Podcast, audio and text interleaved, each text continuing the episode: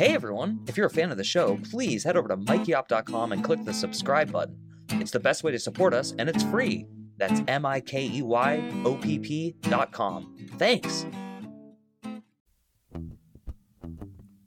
Hello, this is Mike Oppenheim, and you're listening to Coffin Talk Exit Interviews with the Living, a weekly podcast that explores how our views on death affect the way we live our life. With me today is an old friend from Toronto, Ontario, Canada, Mrs. Kay Vanderpark. Thank you for having me. Well, welcome to the show. Thank you so much for coming on. Um, so, with no further ado, and just for the audience's uh, knowledge, I've known Kay since we were both, I think, 18 or 19 years old. So, we go back pretty far. So, speaking of which, um, Kay, how old are you? Where did you grow up? And what generation do you consider yourself uh, belonging to? Okay, I am 39 years old and I grew up um, in Canada and America. So I was born in Canada in Toronto and I lived in a few different areas in Ontario before moving down to Philadelphia, where I did my high schooling. And then I moved to Pittsburgh for my undergrad and came back up to Toronto to pursue my doctoral degree. Awesome. And which you did get, and congratulations. So thank you, thank you. And I now live in Toronto. Cool. And uh, what generation do you think you belong to? Um, I guess according to all the definitions I've read, I'm a millennial, but right on the sort of tail beginning of millennial, um, I guess. But I, I think from everything I understand about them, I'd probably identify most with them. Yeah, absolutely. And I just do that so that our listening audience can kind of get situated for like your sense of identity and then what they're going to like, you know, assume and think about you. So Okay, so um, today we're going to be talking about uh, your philosophy on death and how that affects the way you live. So, my very first question I usually ask people is What do you think happens to you, Kay, when you die?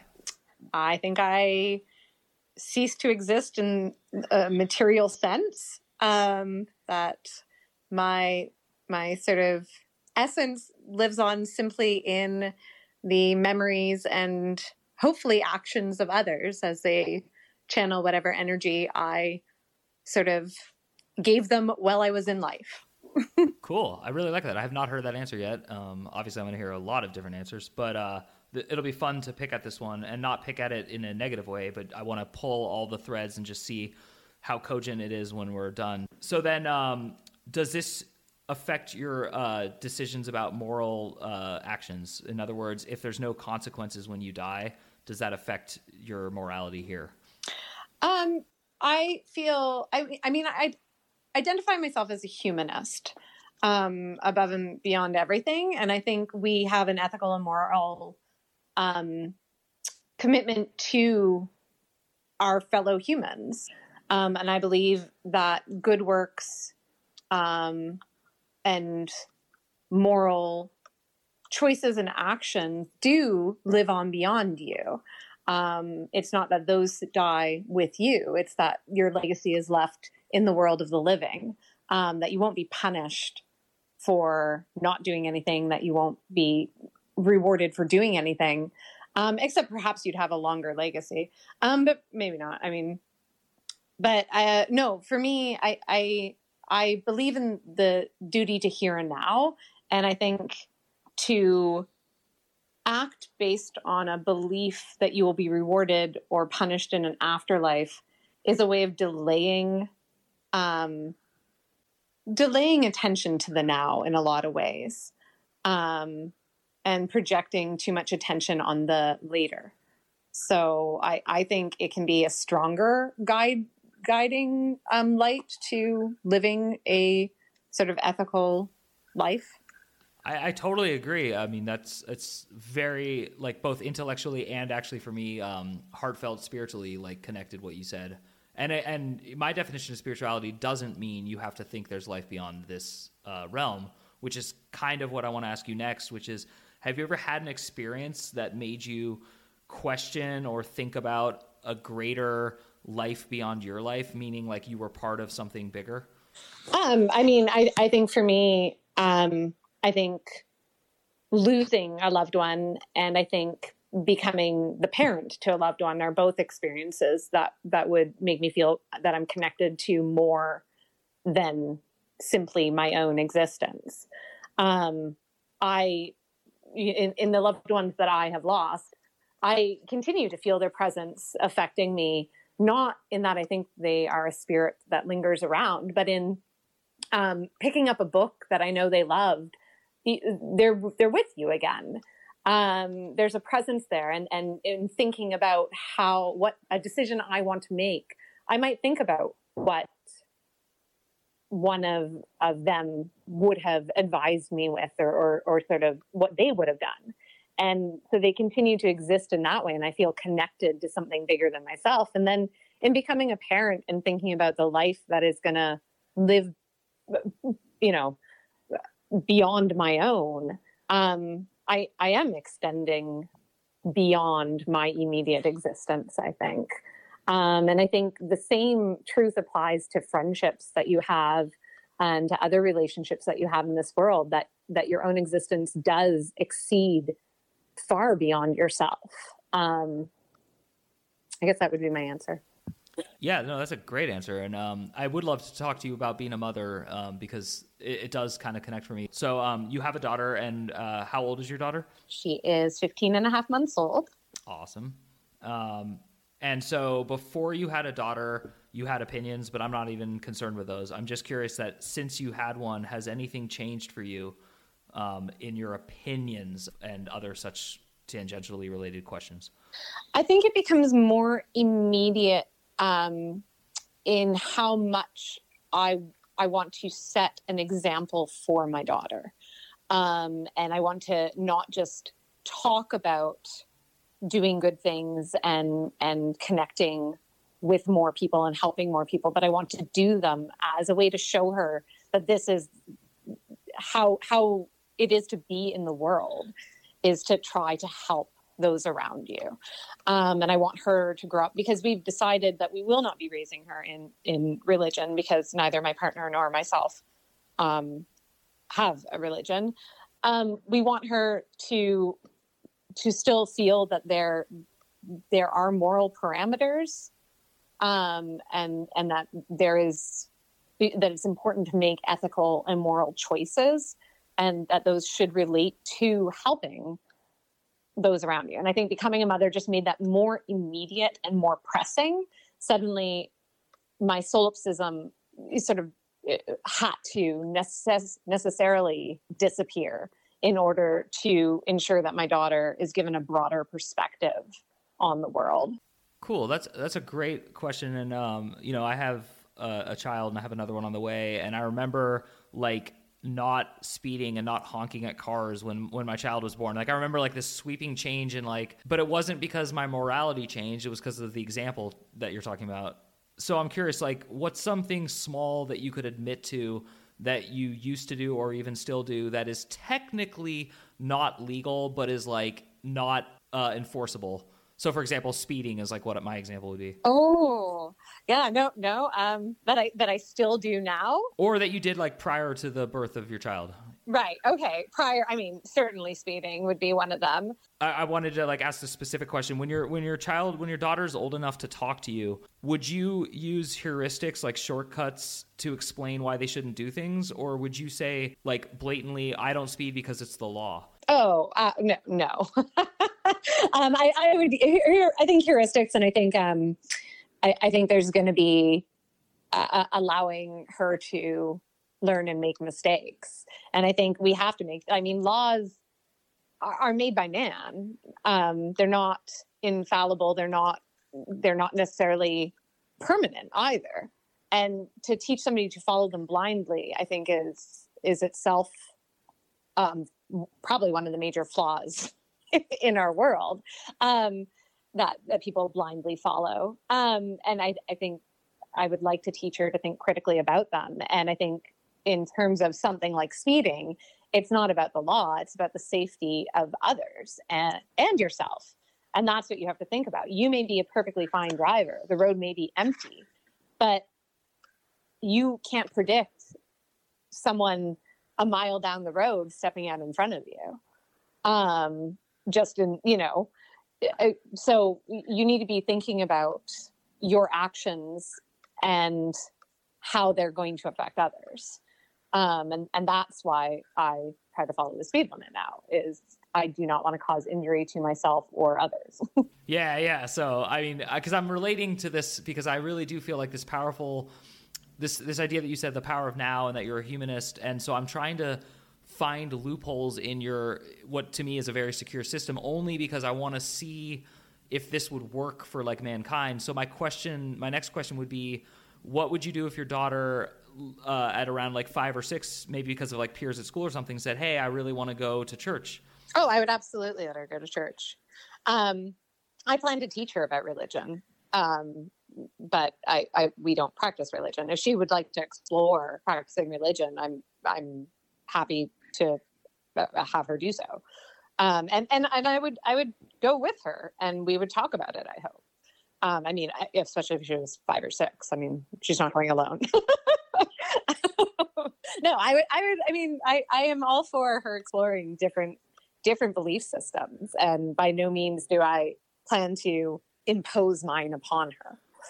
Um, if she finds comfort through something else, then, then that's important. I mean, I think that's a huge part of sort of, I mean, it, it, uh, of, of my humanist point is, is I don't think God uh, or belief in God or a, a God, some higher divinity is wrong or bad or anything.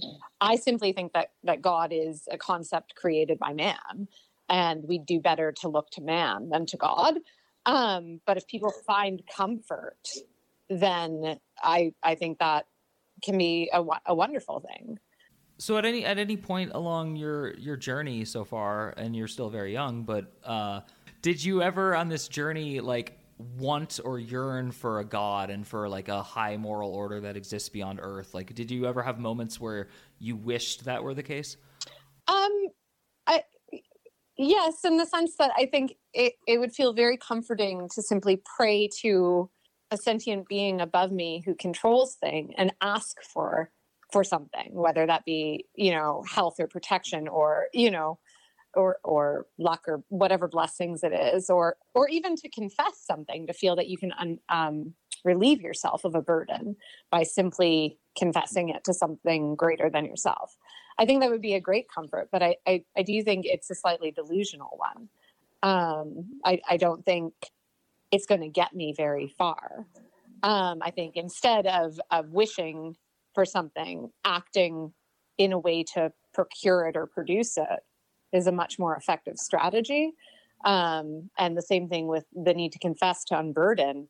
Um, you know, uh, you can attend therapy, but I think again, your actions are what are going to ultimately unburden you of something you you feel guilty um, about. So, I mean, I think I think there is comfort in it, but I I don't know that it's comfort that promotes action, and that's where I have a problem, I guess. Yeah, and I that's i mean that was a great answer. I, I, would actually like almost want to end a podcast on that but i'm not going to. Um, i have plenty more questions. So I, I know you very well and i know your history and i know you've had some like medical run-ins and some like you know close calls but recently you had a really scary close call. Are you comfortable telling that story briefly? Um yes i will i guess try to be concise.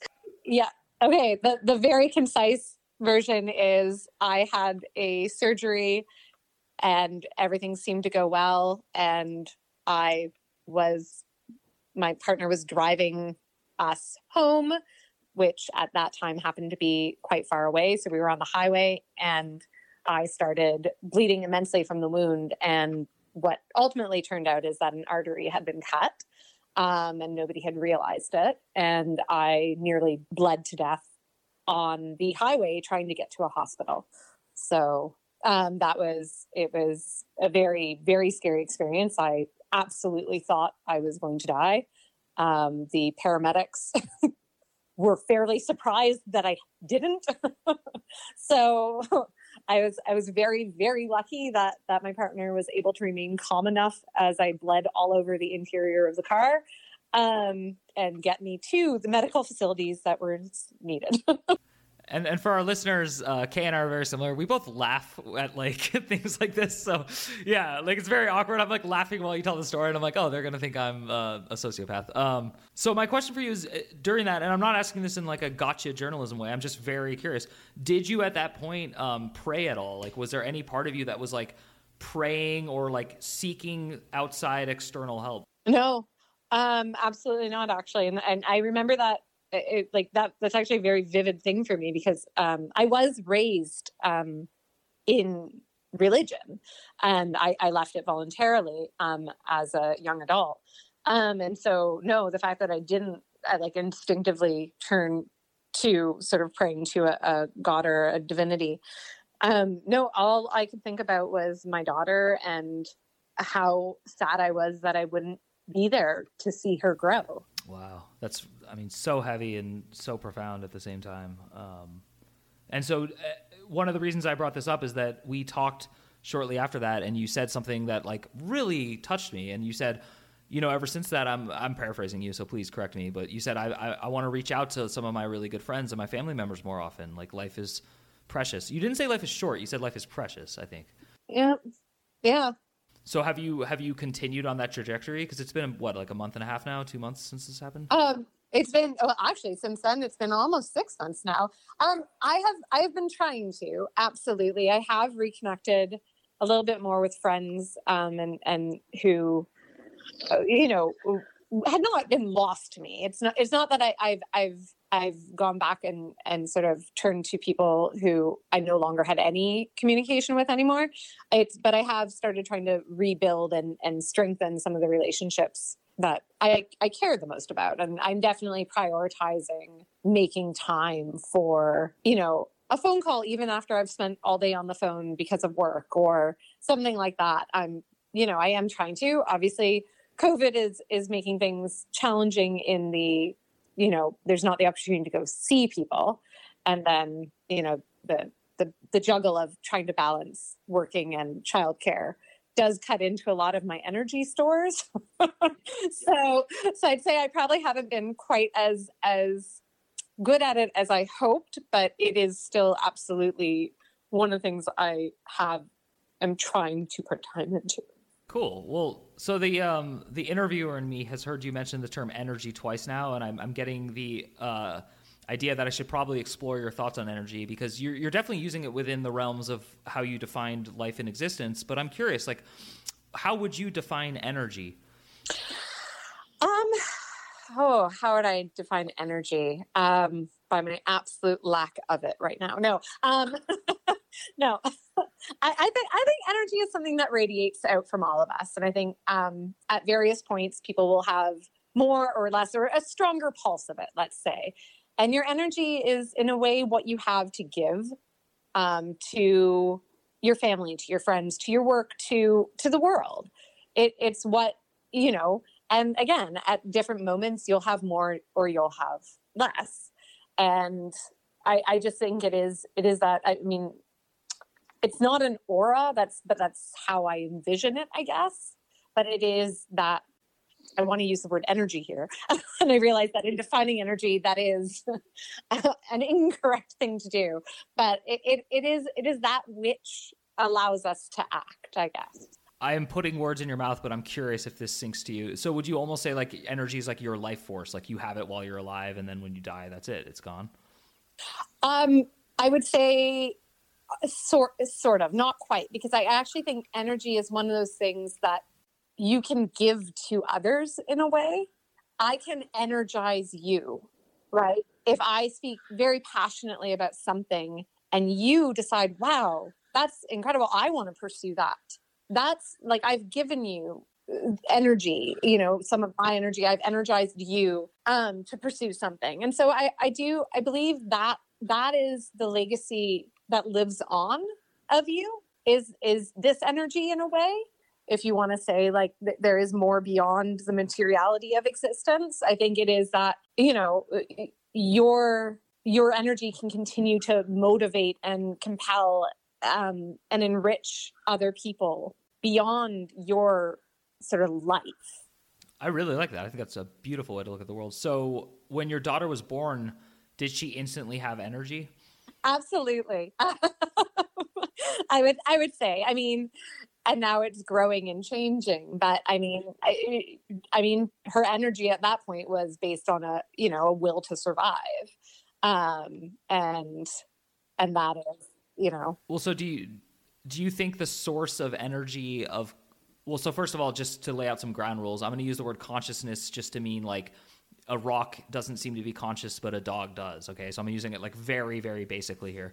So, uh, what to me, what is fascinating about childbirth and any live birth is that this animal comes into existence with consciousness, which is to me different than like my orange tree grows an orange and I take the orange off the branch. I don't feel consciousness in the orange.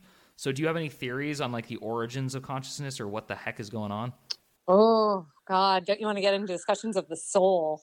Um, Aristotle. Um, do do I? Um, I mean, honestly, I, I do think there is, as you've said, a huge difference between an orange and a baby, or even a puppy, or and where that difference comes from. I mean, I I honestly like this is I, I probably want to go into science for this, but I don't know the science. I but I I really I don't know. I don't actually think I have a theory on that. Um yeah, I'm I'm sorry. I wish I did. No, and it's okay that you don't. And it's just because that to me is kind of dovetails into this whole. So you started out by saying you're a humanist, and you definitely made a case for it. And you said, "Look, the now matters more." I I, I wish personally that people would look to like the present to be moral, not to like some sort of fictional or even truthful story of existence. Absolutely, because even if if there is a truthful beyond, I mean, if you look to the now, you know, I guess you'll achieve what you want in in the next life, right? well, and what's what's weird too is you made this argument about your legacy and that you know, and then you you actually caught yourself. I heard you catch yourself, and you're like, oh well, actually you could go too far to get a legacy in either direction, not just good. So like, and that immediately made me think of the most famous legacy of our modern era, which is Hitler. Like, I would say more than Martin Luther King, more than Gandhi, more than so many positive legacies. the legacy of Hitler might be the strongest energy legacy I can think of based on your worldview. Yeah, no, a- absolutely. And I mean, that is sort of the, I mean, it, it is a, a, a moral, I mean, humanism isn't an immoral or immoral position it's amoral the more the the positive or negative way that you take it is is bound up with with how each individual acts. Um so i mean yeah i mean it is one of the unfortunate things but the freedom obviously to make the choices negative or positive you know resides in every individual. Um so I yeah, I don't I don't have my I, you are right. You did I did catch that as I was thinking it out when I said it. And you know, it, it it's not a great thing. I mean, I think the only hope is I'd rather have a positive legacy than a negative legacy. And uh, obviously the unfortunate thing for something like Hitler is some people do see his legacy as a positive one, which is absolutely terrible um, and disgusting. Well, and that's outside of our control, but it is interesting that like he achieved a sense of immortality, at least in your realm of ethics, um, I shouldn't say ethics because that makes it sound weird. But and also I do think what you said that for me, I always learn something from these interviews. I learn a lot, but what I'm learning from you is actually that I really should be careful with words like good and bad. That the relativity going on is unreal, and even like the times I've scolded my son because he did something bad that society says he can't do, but in my head I'm like, there's actually nothing wrong with that. I'm just helping you not get yelled at by a teacher in three years. Like I'm not I'm not really enforcing my own moral paradigm. So um, on that note, because we are running out of time, I learned many things from you, but that was one of them. Is there anything you learned about yourself today? Oh, anything that I learned about myself. I mean, I guess I want to think a little bit more about where human consciousness comes from now. um, but I, it, you know, I mean, I think I I don't have, uh, you know, as a entirely formulated sense of life and death as I maybe sort of walked into this thinking I might have had. Um, but at the same time, I also think that one of the things I, I, I learned is how much our experiences in life. So my experience with almost losing my life, my experience in in um, giving birth to another life, um, do bring into more vivid realization what it is you believe um, and what matters. And I think like actually hearing you sort of bring those two different experiences in my life sort of into dialogue with one another, that sort of actually made me realize how these events really do continue shaping my worldview. Well, cool. Thank you so much. I mean, it was just a total pleasure to talk to you. We could go on for hours and hours. We have, and we will again. So, uh, Kay Vanderpark from Toronto, Ontario, Canada, thank you so much for helping us put another nail in the coffin. Well, thank you so much. This has been another episode of Coffin Talk, Exit Interviews with the Living. I am Mike Oppenheim, and we'll see you soon. when I hear this song and I'm walking alone, walking alone.